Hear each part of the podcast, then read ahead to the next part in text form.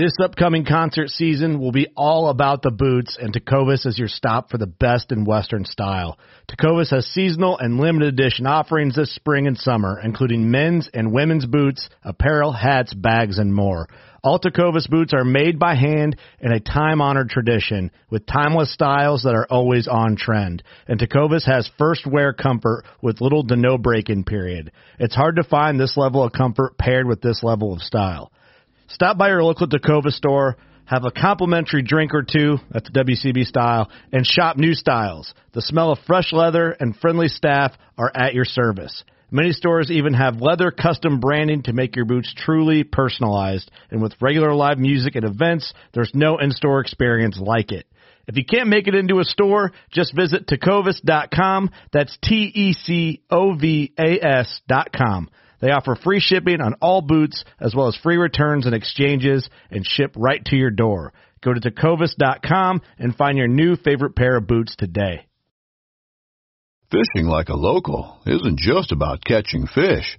It's about connecting with the environment and the people who call it home. It's about hearing the stories and traditions that have been passed down for generations and sharing unforgettable moments with the people you meet along the way. Fishing like a local is having an experience that stays with you forever. And with Fishing Booker, you can experience it too, no matter where you are. Discover your next adventure on Fishing Booker.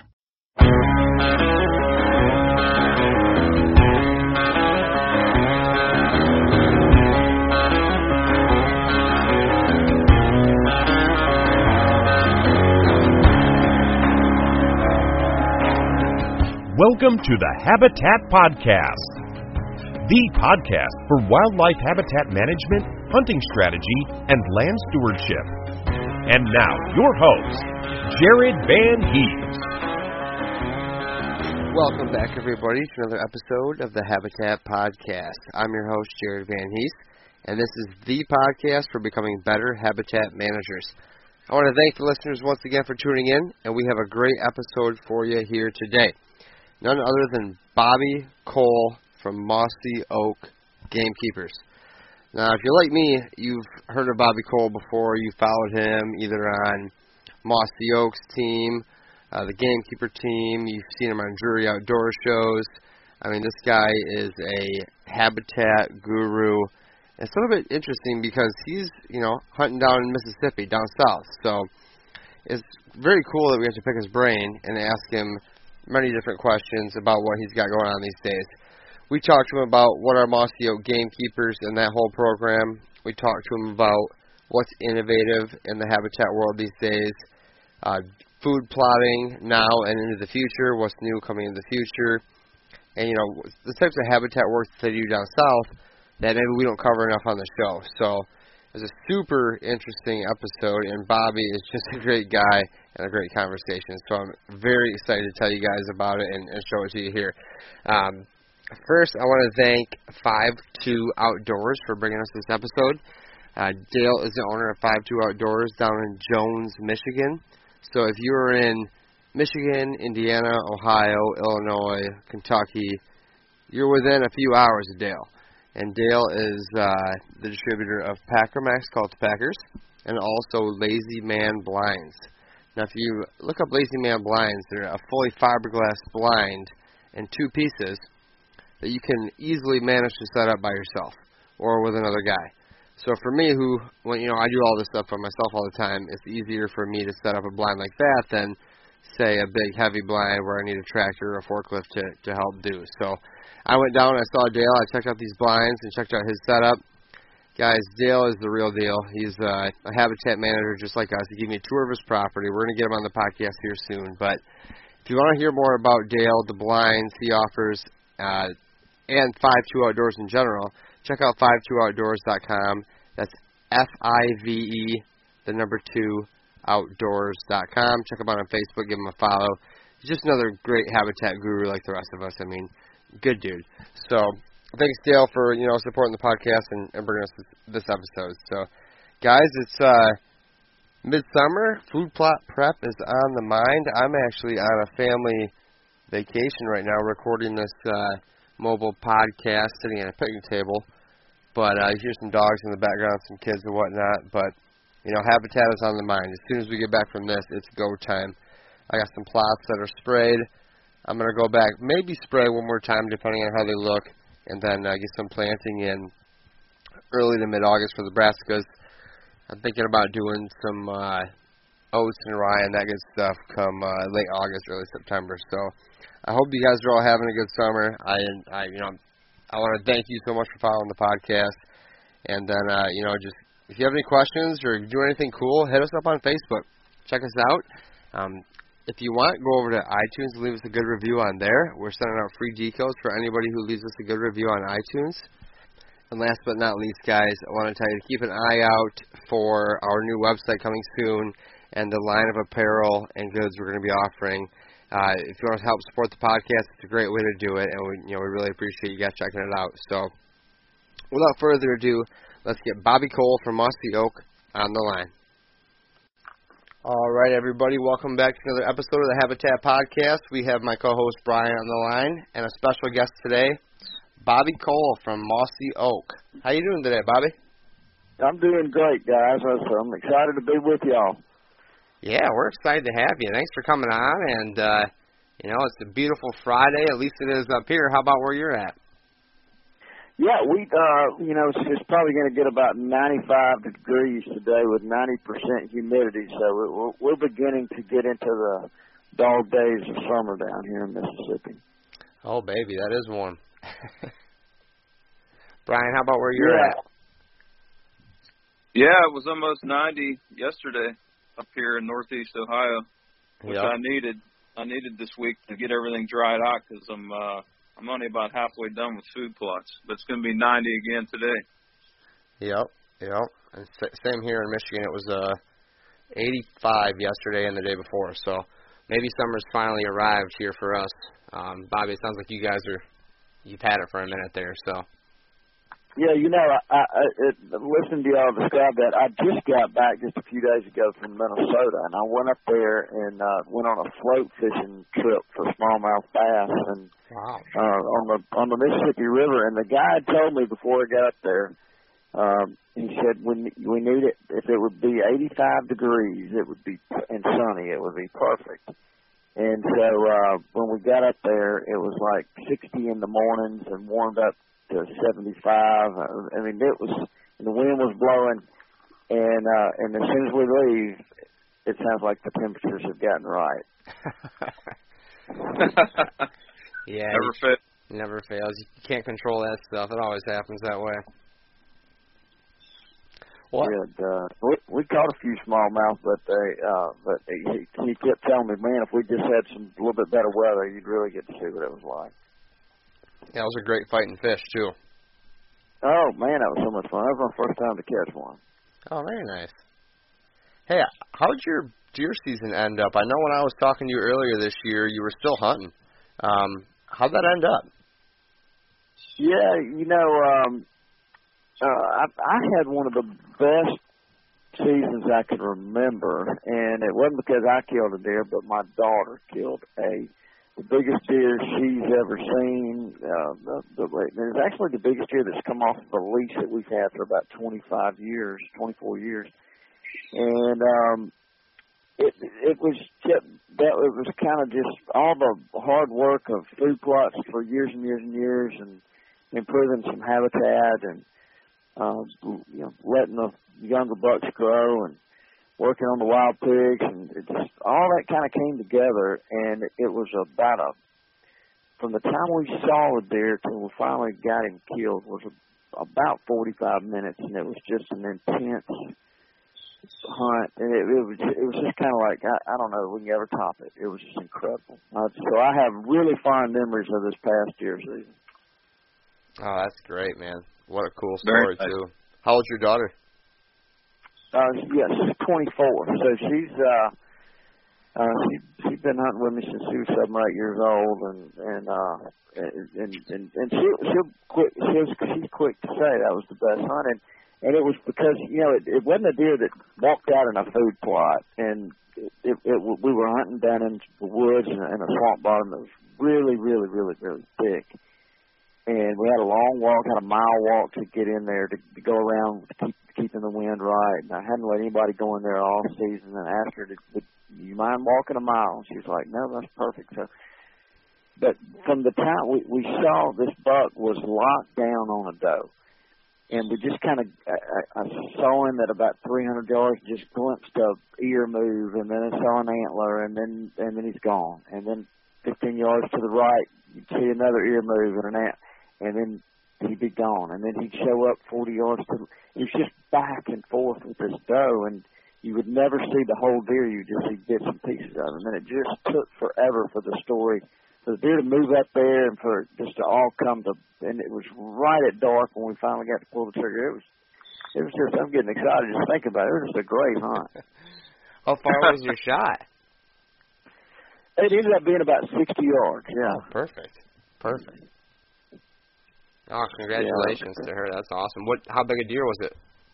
You know, the deer scored uh about 155, if I remember right. Because I, I, I'm not real big into scores, but it was a it was yeah. a nine point. It was just real, real, and it was just a great deer. Good night, man. That, I think that's great. I think it weighed about 215, and uh, but you know, with kids, so many times, um, you know, and I'm guilty of this, but we take we we good these food plots, and I'm you know big fan of food plot with biologic, but but it's it becomes so easy to take kids and go sit in a shooting house on a food plot, and that, you know an hour before dark the deer start coming, and oftentimes that's not teaching kids any.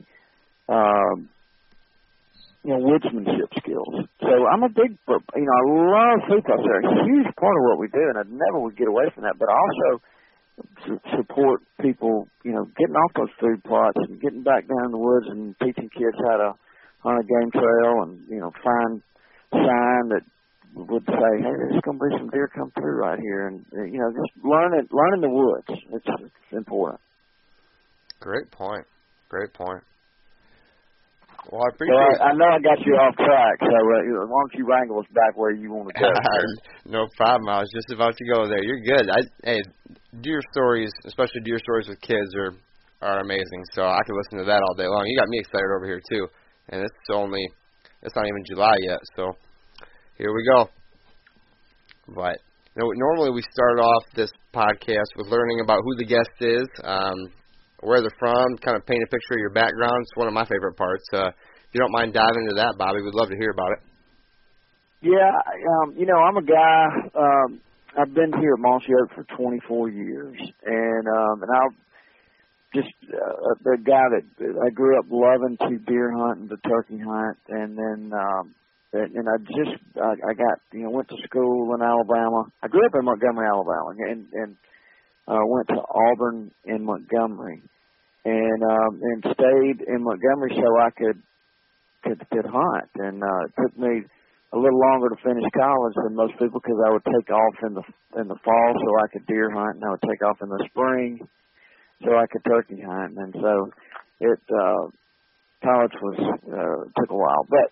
Uh, I, got over, you know, I found my, uh, you know, working at Mossy Oak has just been such a blessing. It's a, it's a great company, and uh, we, we everybody loves the outdoors and just and have so much respect for wildlife and and land, and so it's been a great fit for me.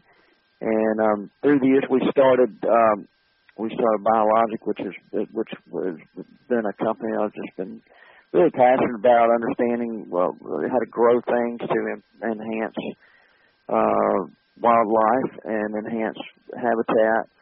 And um, and so learning about some of the technology that was going on in New Zealand, which is New Zealand is the world's leader in forage research, and we started importing some of these plants from New Zealand and to learn how they you know the the number uh, number one industry in New Zealand is tourism. Number two is deer farming. So they raise um, red red deer down there, and so it's a huge industry. And so the, the average deer farmer down there is trying to grow as big a deer as he can, as quickly as he can, and it also they sell the velvet antlers. So they want to grow a deer with heavy, heavy antlers. And, and you know, at one time I didn't know, but I think they're getting like a hundred and forty dollars a pound for those velvet antlers. So it's real. It's a big part of that. What that that whole process. So um, their universities, like our land grant universities in, in the United States, were doing research into how to grow, uh, how to improve their deer. Where our universities typically, until the last 15 years, has been a, more about cattle, always about cattle, and then deer were kind of secondary. So, um, so we, we, you know, we found this company, and they're a hundred year old company, they've done all this research into uh, growing forages specifically for deer. And uh, so it was clovers and brassicas and some chicories, and we started importing them and planting them in food plots just to improve the hunting on our property. And the deer were just annihilating them. We like to say the deer were turning the plots into dirt and turds. And you, the more we saw it, and we had we had buyers from different businesses that we were selling camo to that were like, man, we could sell this seed. And we all need to package this. And so that's kind of how Biologic was born. I'm giving you the very short version of it. There was a lot more to it than that, but but uh, we just kind of uh, big fans of of hey, you know, if you'll do this right, if you'll soil test and you'll lime and you'll fertilize correctly and you'll plant this at the right time of year and you don't overplant, don't put guys. The, one of the things that frustrates me the most is you know, a lot of people think, well, if 10 pounds is good, 20 pounds will be great. And that's not necessarily the case, you know, and let's see. Right. And so, you know, but, but our stuff is, is premium and it, and it, you know, it, it's got to have rain, it's got to have sunshine, but, but boy, we just, we see it really do great for guys. And it's, you know, interestingly enough, it does better up in the part of the world where you guys are, it seems like. And it, or y'all have better growing conditions, uh, these cool summers um, and uh, the, the really great. Y'all can grow some great clover up there, and I'm kind of jealous of because we get these uh, hot summers are really tough on our clover down here. But um, it's it's you know I'm beginning to ramble. I can I can tell when I'm beginning to ramble. But uh, the, I I started 24 years ago, and and we started biologic about 20 years ago, and then uh, and then about 10 years ago we started a magazine called Gamekeepers, and the whole idea was this was it wasn't to you know promote our products per se, but it was just kind of try to help shine a light on the right way to do things and to show people how they can have so much fun on their property 12 months out of the year, not just during deer season. Because it used to be that guys really only showed up at their hunting club a couple weeks before the season started, and then as soon as it was over, they you know they were gone. And um, so now we're we're, seeing guys that are realizing that, that there's a lot that they can do on their property during the off season that can improve the hunting, and they can enjoy doing this, and the you know game cameras and mineral supplements and the spring and summer food plots to go along with fall food plots and perennial plots and all this stuff just it's um you know it's just uh, it, it's the labor of love if you're a gamekeeper. And so that we started the magazine and that uh was a way for us to kind of spread the message. And then uh, about four or five years ago we started the television show which is on the pursuit network. And um and that's that's a lot of fun because we're able to go to different people's properties all over the country and showcase what they're doing to improve their habitat and improve their wildlife and their enjoyment of their property. And and uh, so we've got we got that, and we've got the, the the gamekeepers club where they can the guys can sign up and get a uh, every Tuesday you get an email about what you can be doing this time of year on your property that's real season specific, and you get the magazine, you get discounts if you want to buy seed or we, we actually have a gamekeeper line of clothing now. It's field wear and casual wear and work wear and so that that's been a lot of fun. So we got we got a lot going on with gamekeepers and biologic right now. So Bobby, uh, I can't imagine too many of our listeners that aren't familiar with gamekeepers. I know Jared and I are very familiar. Uh, but could you go into a little bit about what you guys focus on as gamekeepers? We know it's not just deer, but uh, talk about some of the other things you touch on in the magazine or on the show. Yeah, yeah. Well, you know, if we if we had to rate them, deer would probably well, would deer would be number one. Turkeys would be number two. Um, waterfowl would be three, and then we do some upland birds, and then we do uh, some uh, fish pond management. And I'm not ranking them in our order of how we enjoy things, but it's just like it, it just seems like there are more people interested in deer, and then next Right. would be turkey. So that's kind. So every issue of the magazine has some of what I just mentioned. Um, an article about that, and then and then we kind of get off on tangents sometimes. And Dudley will write an article on pollinators, or uh, we've we've got a lady that does some recipes in the magazine all the time that are re- really really good. But we're always always really focused on deer, turkeys, waterfowl. Um, and, and, and I, I love upland birds, we always try to have something in there on upland birds. And then the, the pond management is is something that uh, we, we've we've really kind of found a niche in teaching people about how they can. There's tips and tricks that they can do on their ponds that can really Im- improve their productivity. So. Um, when you think of gamekeepers, that's that's kind of the crux of what we're doing because we, we'll occasionally uh, with the television show we've done some stuff on some elk management and some stuff with some mountain lions, et cetera, et cetera. Uh, Those are just to me are just interesting wildlife management stories of, of, of people out in that part of the world that are gamekeepers.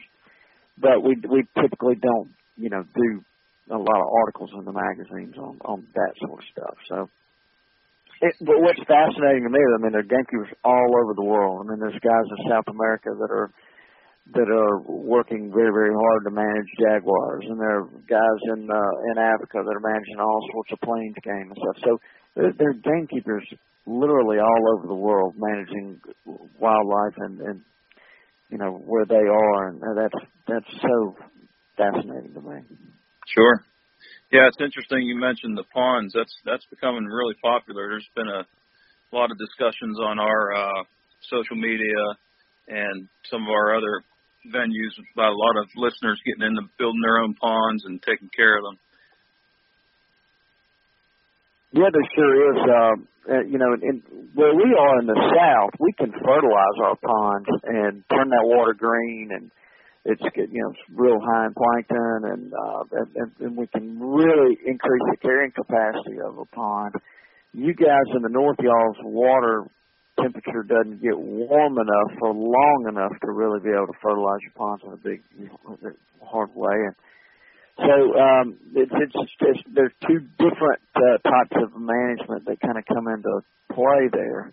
But what one of the things that we've seen that had so such success is a company called Mossback Fish Habitat, and they make these uh, these structures that you can drop down in a pond, and within a few weeks the moss will start growing on them, and they're they'll last literally forever. They they they don't break down, and um, so you can you can have structure, and they have these guys are so smart about the way they do it. They've got some that are real real tight.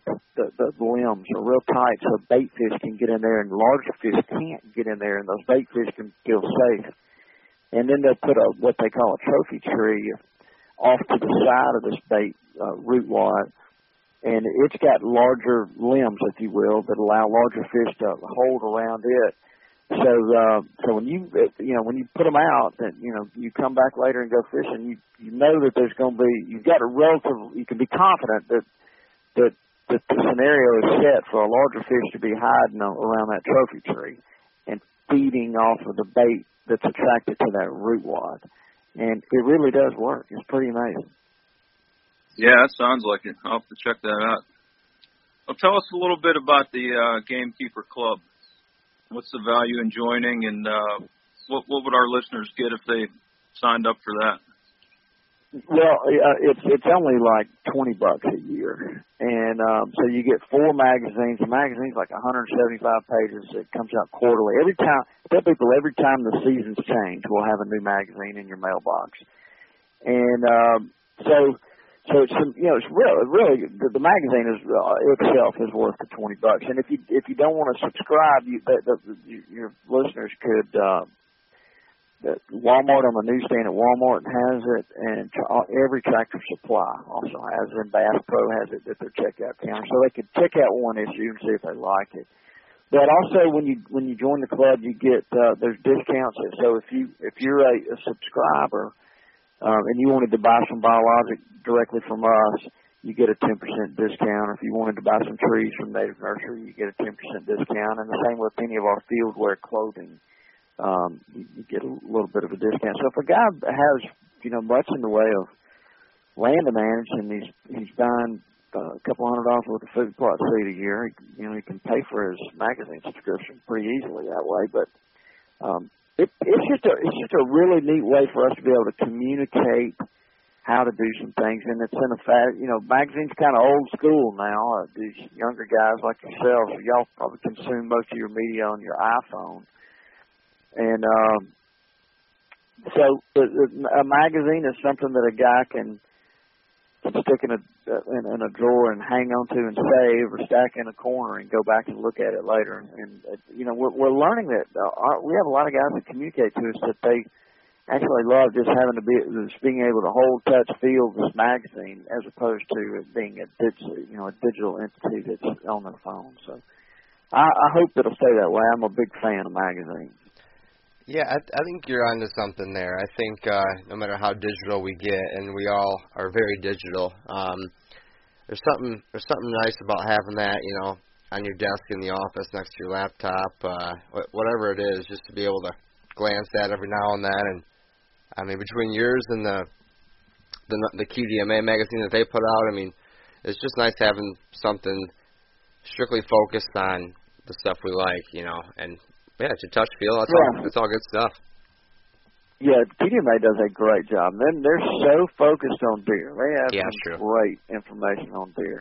So we're trying to be just a little more well-rounded like in uh, in in our approach. But uh, you know, I'm big fans of QDMA and Brian Murphy and all those guys. They do a great job.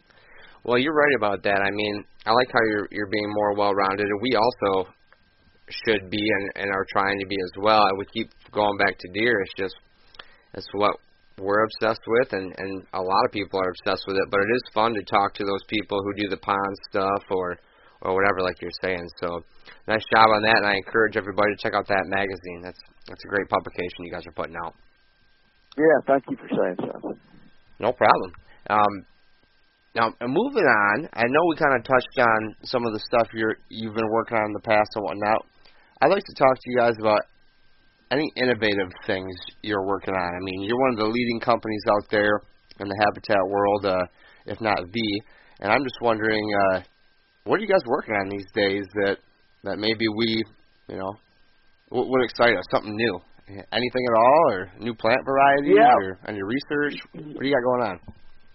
Well, you know, I tell you, uh, one of the one of the challenges is is um, you know you can't just create a plant, uh, a, a plant variety that does this or that. So um, it, it it it makes some things. It makes a challenge to come up with some new stuff. But there's new ways to do new new blends, new ratios, new ways of doing doing things, and we're uh, we've been working with a company out of Arkansas called Stratton, and uh, we're working on some stuff that next year some that, that, that we'll we'll have ready to go. That years ago, you guys may not remember this, but about 15 years ago, we had a Roundup Ready blend of corn and soybeans, and oh, yeah. it's called it was called Biomax, and it it was just an incredible product. It did very very well, but at that time, all the Roundup Ready technology was still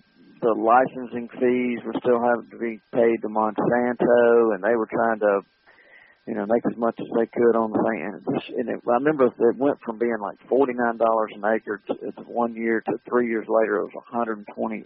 And and we weren't making more money, but it was just a tech fees that Monsanto and was charging us, and so we just had to abandon that. But we have we've kind of cracked the code on getting back into that in an efficient, effective way. And so I'm real excited about that. So a guy, not only a deer for a guy trying to manage uh, his deer herd, but uh, waterfowl hunters, I think, will benefit from this blend as well. So that's something that's that's exciting that's going on.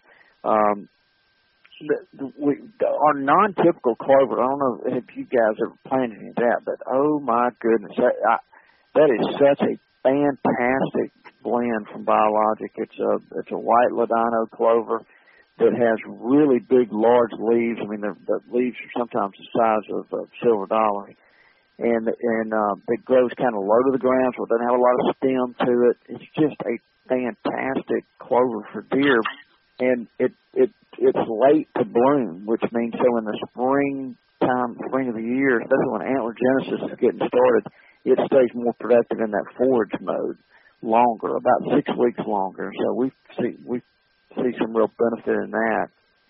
And and then lastly, we've been really teaching guys. We've got a blend called Whistleback that's really designed for upland birds, but we're seeing guys, and, and and when we started doing this, and we're teaching folks, and we're been getting some really positive response to planting this on the edge of food plots.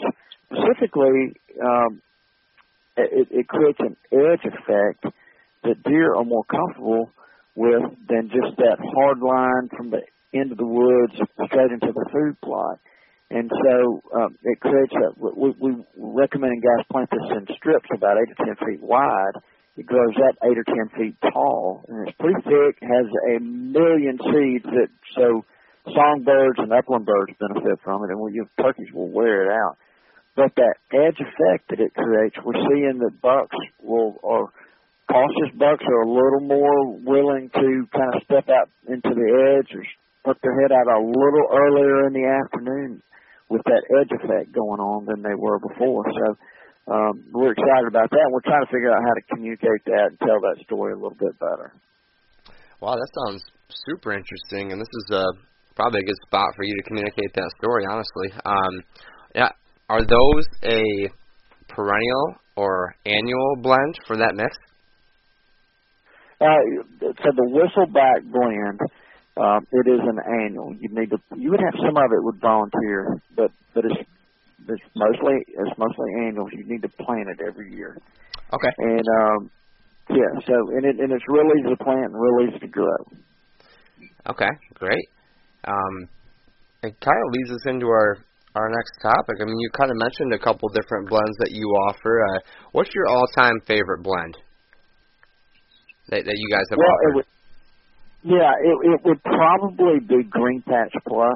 Okay. Uh, just because we, we've kind of nicknamed that one uh, Bubba Blend, uh, our Bubba Blend, but it's not very expensive. I, I, I think for about thirty-five to forty dollars, you can plant an acre, a solid acre, and it's attractive from early to late. So the wheat notes that are in it are attractive early. It's got some clover in it uh, and and then the, brassicas in it will last you all the way to the end of the season. It's just a just a great dependable deer attracting blend that's got some nutrition uh, to it, and I'm I'm, I'm really proud of that. Green Patch Plus, it, it's it's uh, we've had it.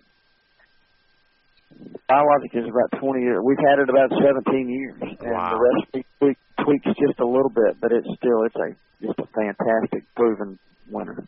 Wow. Yeah, I've seen it on a few different shows, um, for sure, and it always looks beautiful. That's for sure. Um, I got a question for you though.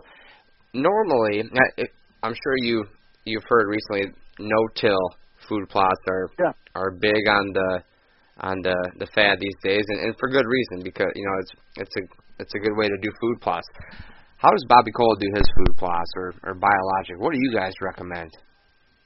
Well, look, we've we've become fans of that whole no-till thing. Uh, the, the conserving your soil moisture is so important, and um, uh, so I think that's going to get more and more popular. And I think you're going to see some companies come out with some uh, some equipment that makes it easier for the average guy to do that. Because right now, some of that no-till equipment is pretty expensive. Um, so you're asking me about my what, I do. I, you know, I'm in a little club. I was talking about it before a little leash with a couple other guys around here, and we've had it a long time. And um, we've we've got a little small tractor, and we've got one of the small uh, Firminators. So uh, we'll typically we'll disc up the plots the old-fashioned way, and then we use that Firminator. Uh, we plant with it, and it's got a it drops a seed and then it it's got some a cultipacker on that mashes it in. The, the cultipacker is uh, so important, and, and I mean I I would highly recommend guy. The cultipacker is so important to create a good seed bed.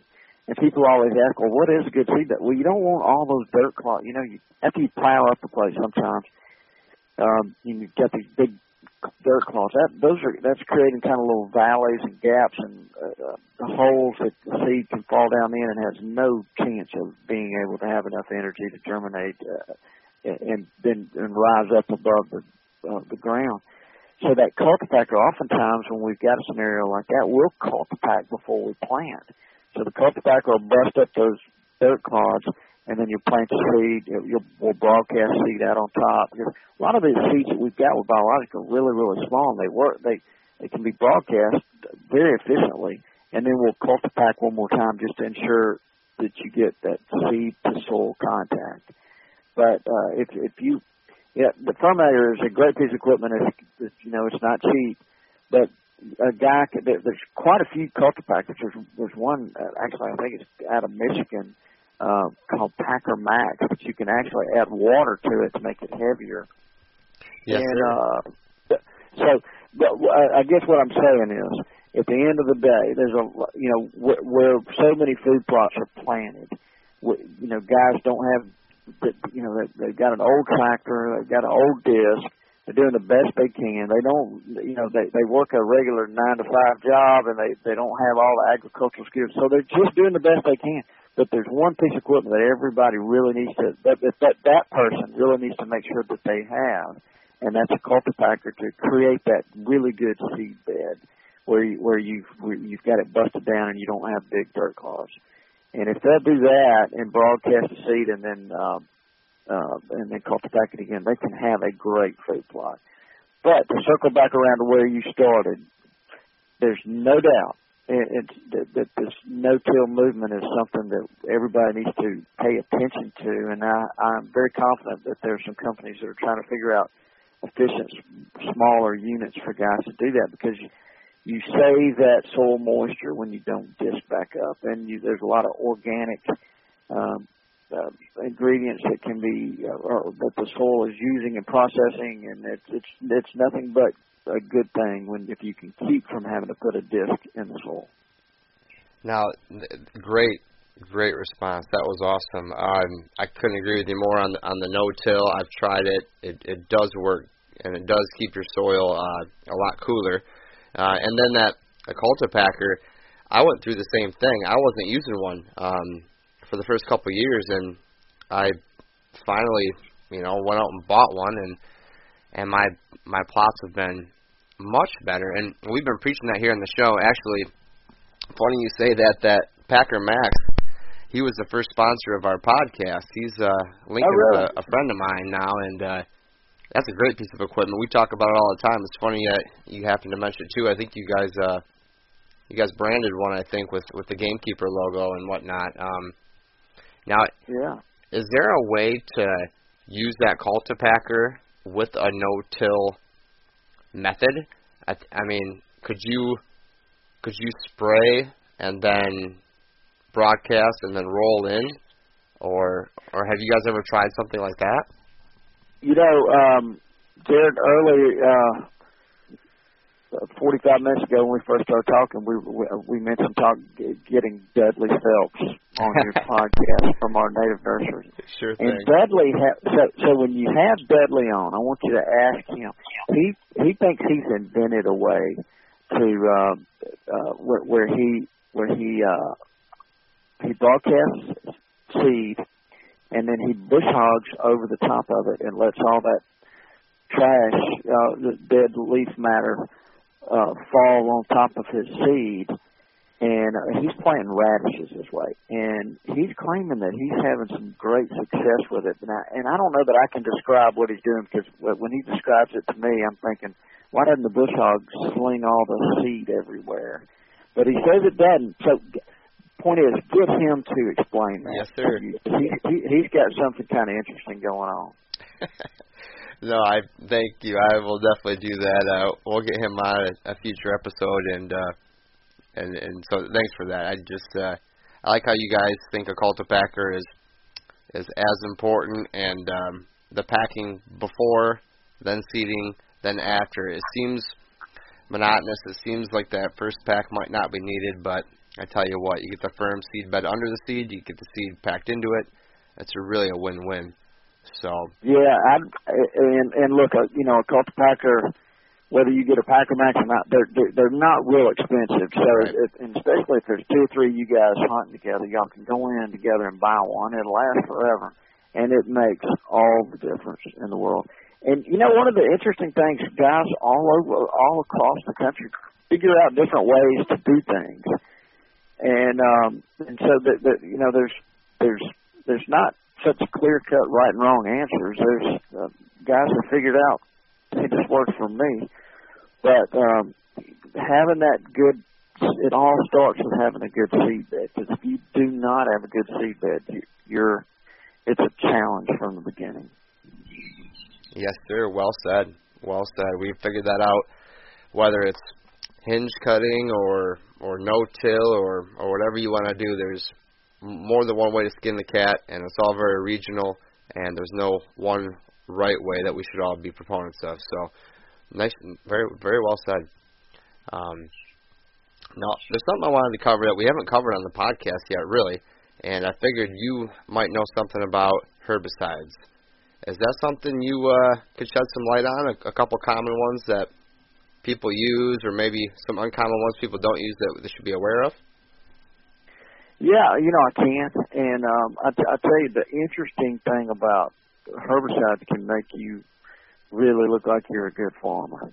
Because you know they can you can control weeds, and um, today there's there's all kind of spray rigs, and uh, it, it's it's a fantastic way, and and look guys, we've been we've had for a number of years we've had a water soluble fertilizer. It's called Mean Green that we recommend that guys uh, once the food plot gets up, they come, they go back and spray over the top. So it's foliar applied and the leaves absorb it, and we just see it just it, it just adds a deep, rich green to those food plots, and it just it just sweetens those plants. In fact, some guys even just spray the areas right around their tree stand, so that the, the deer prefer those plants over the rest of the plot. But one of the interesting things is you can also, with a lot of these chemicals, so if you're going to spray, uh, say you're going to spray some glyphosate on some uh, some soybeans to kill some weeds, you you could you can spray the glyphosate and the mean green at the same time. So you're fertilizing your soybeans and you're killing your weeds, and the and the mean green actually um, helps that uh, that the, I say work even better. And then we're seeing guys do it with some of the. I, I, I'm terrible at pronouncing names, but there's one uh, clomethidine, I think is what it is, that guys spray on their clover a lot. Um, you know, we we see guys.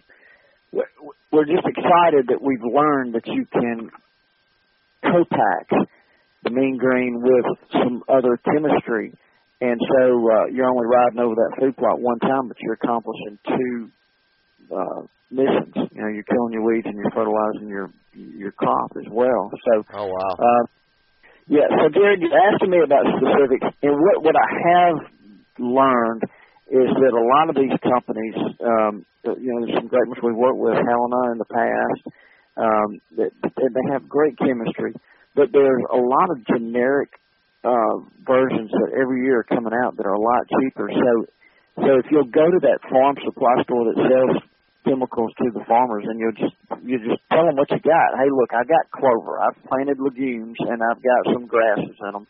They can tell you about some grass-specific generic herbicides, or or, or if it, if you got broadleaf, if you got if you just tell them what you've got planted and what you're trying to kill, that, that they can help you. And typically now there's some generics that can save you some money. Some of the name brand stuff like Poast and some of the others that have been around for a long time, you know, they were they were kind of expensive.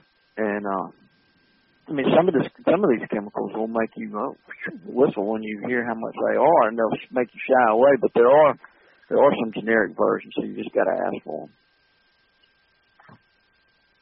Yeah, I'm glad you brought that up about going to the uh, farm supply and, and actually speaking to a person. That it's kind of like the magazine you mentioned. We get so wrapped up in the the phones and the internet and trying to get answers to everything, and then we end up not even talking to a real person. But that's that's that's good information for boots on the ground. You get on the street to your local farm supply, they, they don't know the product that you need, but they they probably are familiar with the soils and the crops that are being grown in the area, and they're going to steer you a lot better than than what a what the internet might tell you.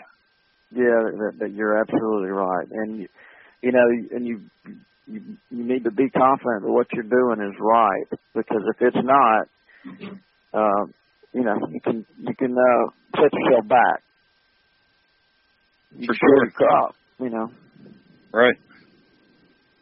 But uh, all that said, I'm a huge. Uh, uh, when, when guys know what they're doing and they're using the right you know, chemicals, um, you it, boy, it, it it makes a big difference.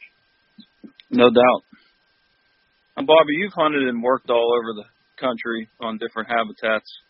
Is, is there any one or two features or strategies that uh, you see that have worked just about everywhere? I know a lot of our listeners are in the South, and we we get wrapped up in talking about a lot of uh, strategies we use in the North.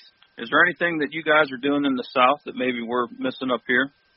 Well, I don't know that we're doing it here that y'all aren't doing it, but the idea of having a sanctuary on your property that that, that nobody goes into, nobody messes with, nobody bumps deer out of all year long. That that that really works. We see that work all the time, and so you know that, and it, sometimes that's hard to do on smaller properties. Um, it's, but trying to do that, and then on those smaller properties, trying to reach out to your neighbors and everybody get on the same page. But I just, you know, you hate to hear stories about guys not getting along with their neighbors, and you uh, like every year you hear somebody say, "Well, you know, I'm gonna go ahead and kill that deer because if I don't, they will." And you know, that's just a that's a horrible, horrible scenario to, that, that's unfolding. And uh, but if, if you can work with your neighbors, if you can create those sanctuaries, and you all can be on the same page about what deer you want, you know, what deer on the hit list and whatnot, and then then realize that hey, somebody's gonna have a kid at some point. Let that kid have fun. Don't don't hold the hold the kids to the standards that you developed when you're 45 years old. You know, so don't begrudge a, a, a kid shooting a deer, a young a younger deer, and and have fun with it. So uh, you know that's that's that's kind of it in a nutshell for me. But the uh, uh, when we when we start looking at uh,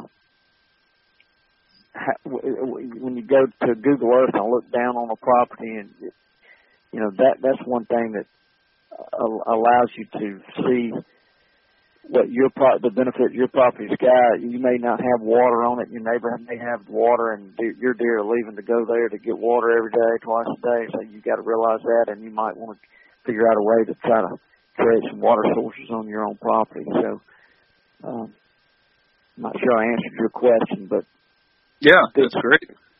And what about mistakes? Have you seen any common mistakes that uh, people are making when you're out hunting around the country or, or helping guys with their property?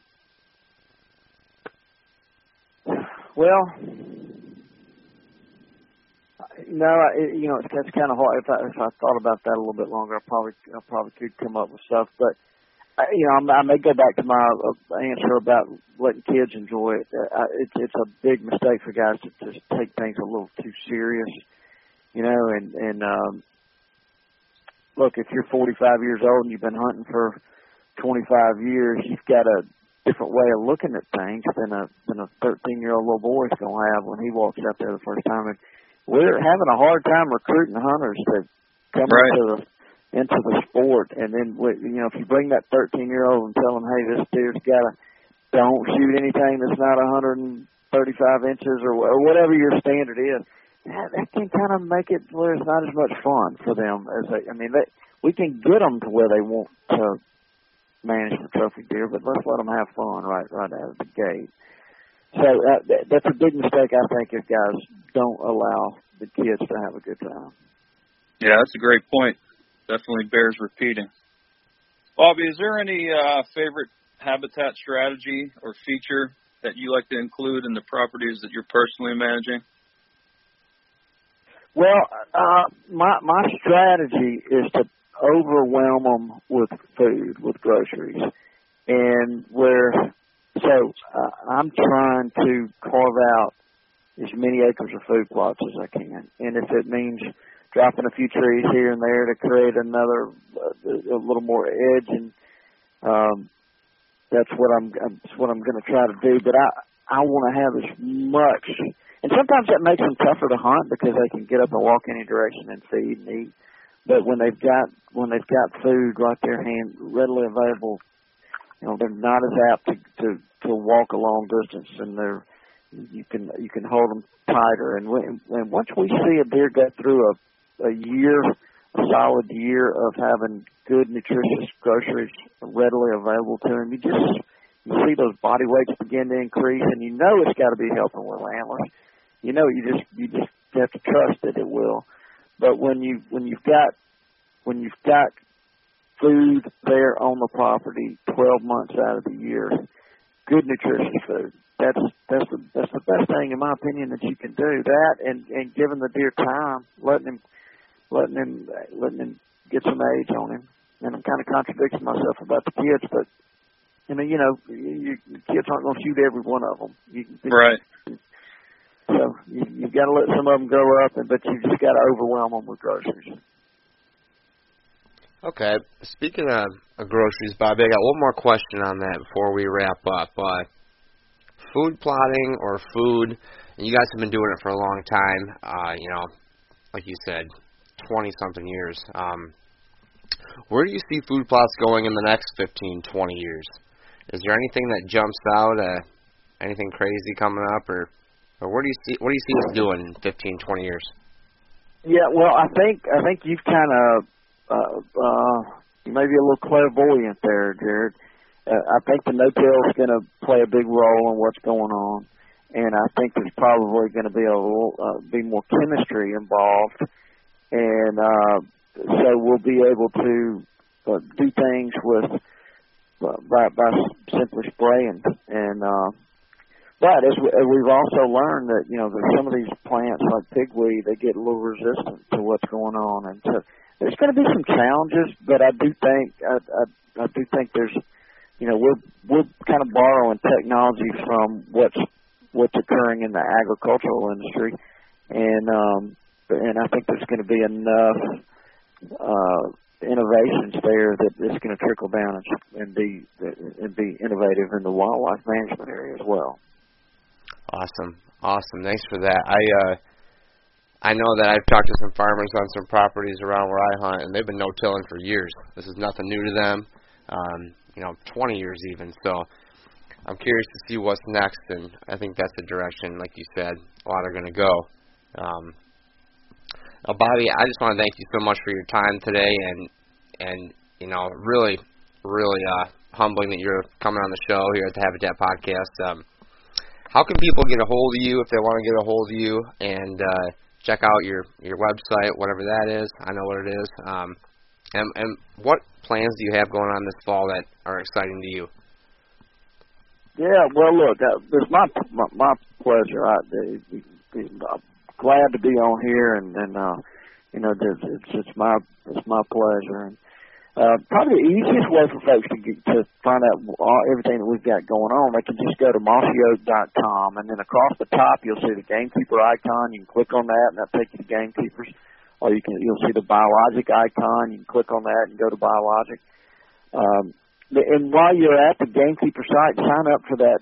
We've got this weekly email that goes out, and then um, uh, you know, I'd encourage guys that that that magazine, the Game Gamekeepers magazine. It's, it's a really really neat deal. It's, um, I think it's twenty bucks or it's twenty five. If you do the twenty five, you get a magazine immediately. So if you're in between when the issues come out, they go back and grab whatever the last issue was and immediately mail it to you. So that's a great deal for twenty five bucks. And then my if you got any questions there, there's like a little link there that so you can email and ask us questions. And we got several guys here that are really good at at understanding what uh, what what's going on in different parts of the world, and we'll route that question to those guys and and, and get get answers to everybody. So you know, Mossy Oak is a is a company that absolutely loves. We we used to work critters a lot. We love critters and we love land, and we just we just we we take the responsibility of taking care of it seriously, and we just want to help others. We've learned from our own mistakes and a little sweat equity from trying to do things this way, and we've learned what works. And and if we can help a help a guy uh, do it a little bit better with and, and not make some of the mistakes that we made, that's I think that's that's a good thing to do.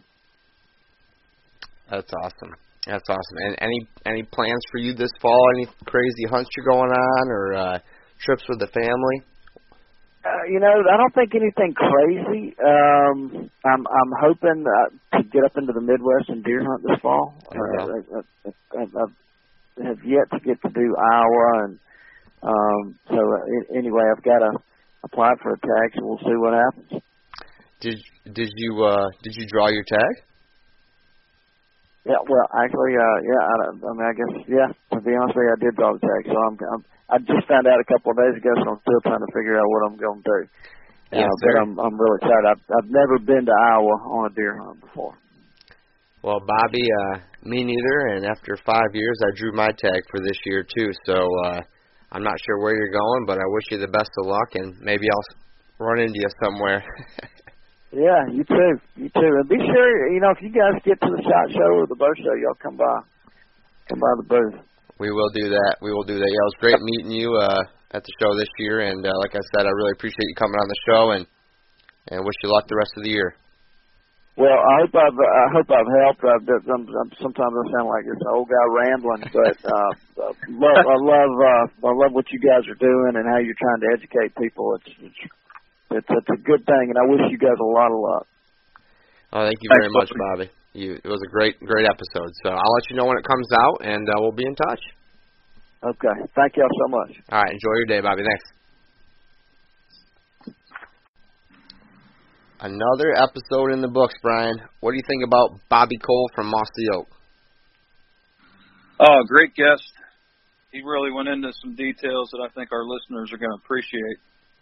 And uh, being 44 years old, I learned a lot from Bobby Cole and through Mossy Oak in the early days of food plotting because they were one of the the first on the scene with getting products and information out there. So really great to talk to him and nice of him to come on and share all that with us.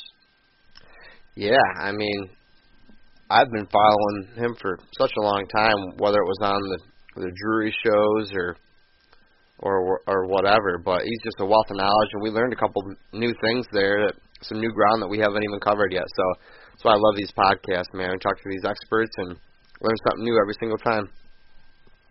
No doubt. Well, I want to thank the listeners for coming on the or listening to the podcast today. We really appreciate it. We'd really love it if you went to our iTunes page or your podcast app on your cell phone and left us a five star review with some with some great words. Uh, sending out free decals for all the good reviews still, so I got a pile of decals sitting here ready to go. Thank you guys so much for that. I want to thank our sponsors. Uh, the Packer Max Cultipacker, he was a part of the discussion today, Lincoln. So uh, your is doing big things, and we appreciate your support. Uh, Killer Food Plots, great food plot seed guys. Be sure to check them out at killerfoodplots.com. We have the Habitat Hook for Nick Nation.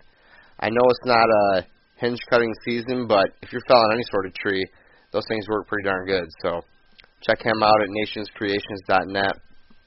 We have the Michigan Whitetail Pursuit, a bunch of turkey videos and bear videos still coming out um, from this spring, and very soon we're already working on the intro for uh, for this fall. So the web show does stay pretty updated in terms of if we kill one, we get it edited and put on there pretty quick. So MichiganWhitetailPursuit.com, be sure to check them out. And dip that hydrographics. I know uh, I haven't talked to Gabe lately, but I, I've seen some stuff on Facebook. He is doing a lot better, and uh, you know, be sure to support his page. Go to Dip That Hydrographics on Facebook and check him out on there. So we are doing some big things on the YouTube. The old YouTuber Brian, uh, what you got coming up there, bud? Uh, just some more weekly updates. Uh, I'm going to be bringing some progress reports from the killer food plots plots that I've planted and uh, also got Al's farm tour in the works.